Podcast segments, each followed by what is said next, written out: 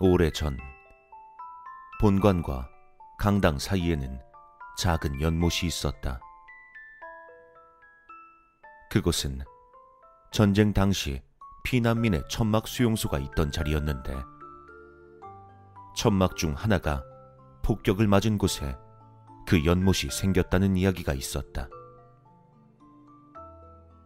이야기에 따르면 그 천막 안의 사람들은 한 번에 몰살되었는데 그때 그들이 흘린 피로 인해 연못의 바닥은 아직까지도 붉은색으로 물들어 있다고 한다.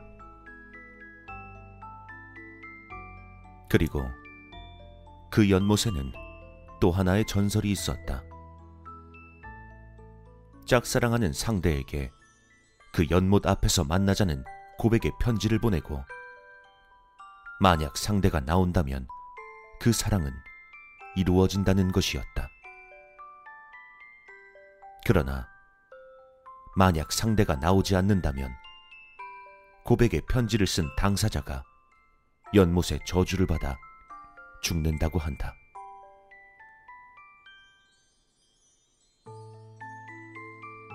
얌전하고 소심한 학생이었던 다솜은 한 학년 선배인 찬녀를 좋아했다. 깊어가는 짝사랑 때문에 마음고생이 심했던 다솜은 결국 큰 결심을 하고 찬열에게 고백의 편지를 전달했다. 그리고 연못에서 그를 기다리기로 했다. 그러나 그 고백의 편지는 찬열에게 제대로 전달되지 못했다. 여러 사람의 손을 거쳐 전달되는 과정에서 누군가가 실수로 잃어버린 것이다. 하지만 그 사실을 알 방법이 없던 다솜은 밤새도록 연못 앞에서 그를 기다렸고 그 후유증으로 심한 열병을 앓고 수의를 결석해야만 했다.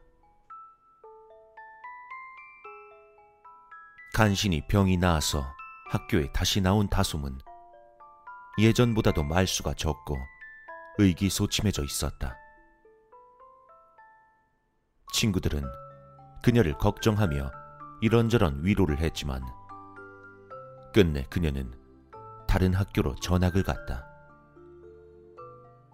그리고 전학을 간 지 몇 달 되지도 않아 연못에서 시체가 되어 떠올랐다.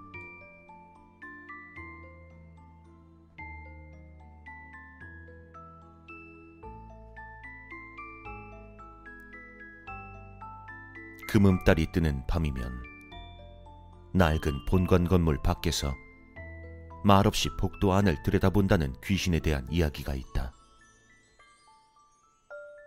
물에 퉁퉁 불어난 여학생의 모습을 한 그 귀신은 물기가 뚝뚝 떨어지는 젖은 머리칼 아래 희번덕거리는 눈으로 자신의 편지를 가진 남자를 찾아 두리번거린다고 한다.